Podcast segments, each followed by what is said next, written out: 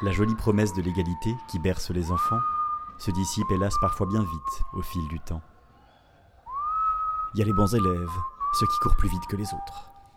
Il y a des visages plus doux au regard, des yeux qui voient tout, des oreilles qui laissent rien passer, et des nez si adroits qu'ils en ont fait un métier. Mais moi j'avais rien de tout ça. Douteux et chétif, au visage qui plaisait qu'à ma mère, j'arborais de grandes lunettes, un nez difforme et d'inconsolables cheveux qui, même jeunes, me donnaient l'air d'un vieux. Et pourtant j'avais un petit talent, qui plaisait pas à tout le monde, mais qui me procurait à moi un bonheur indicible. Je savais siffler. Je pouvais sans réfléchir imiter des chants, des mélodies, des oiseaux qui s'appellent du malheur ou du satie, les mains plongées au fond de mes poches. En écrivant, en jonglant, les yeux fermés, les yeux ouverts, j'improvisais des rhapsodies ou récitais du bac, sans jamais faire trop attention, sans jamais avoir à suivre la moindre partition.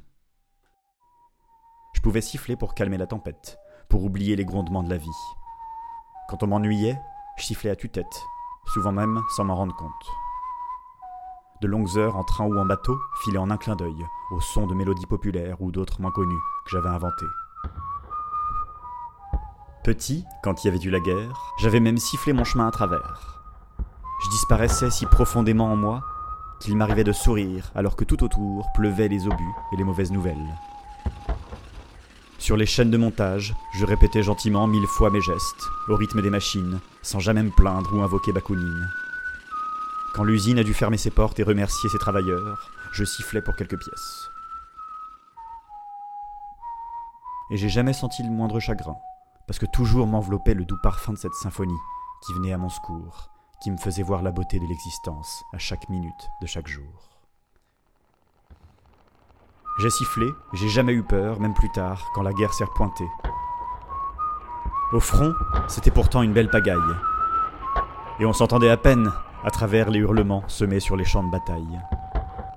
Les canons qui s'égosillent, les prières murmurées aux âmes qui s'envolent, le tonnerre des chars qui transpercent les bois.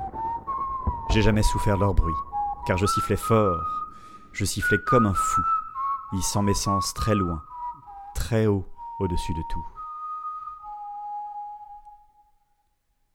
J'ai sifflé pour tuer le temps, tout au fond de ma cellule. J'ai sifflé plus haut que le train qui nous emmenait à l'est. J'ai sifflé dans les baraques, au milieu des fantômes, dans les usines du camp, parmi les étoiles jaunes. J'ai sifflé encore plus fort, plus fort jusqu'au dernier moment, en m'échappant par la cheminée qui dispersait nos restes, et je sifflerai toujours, là-haut, derrière le firmament.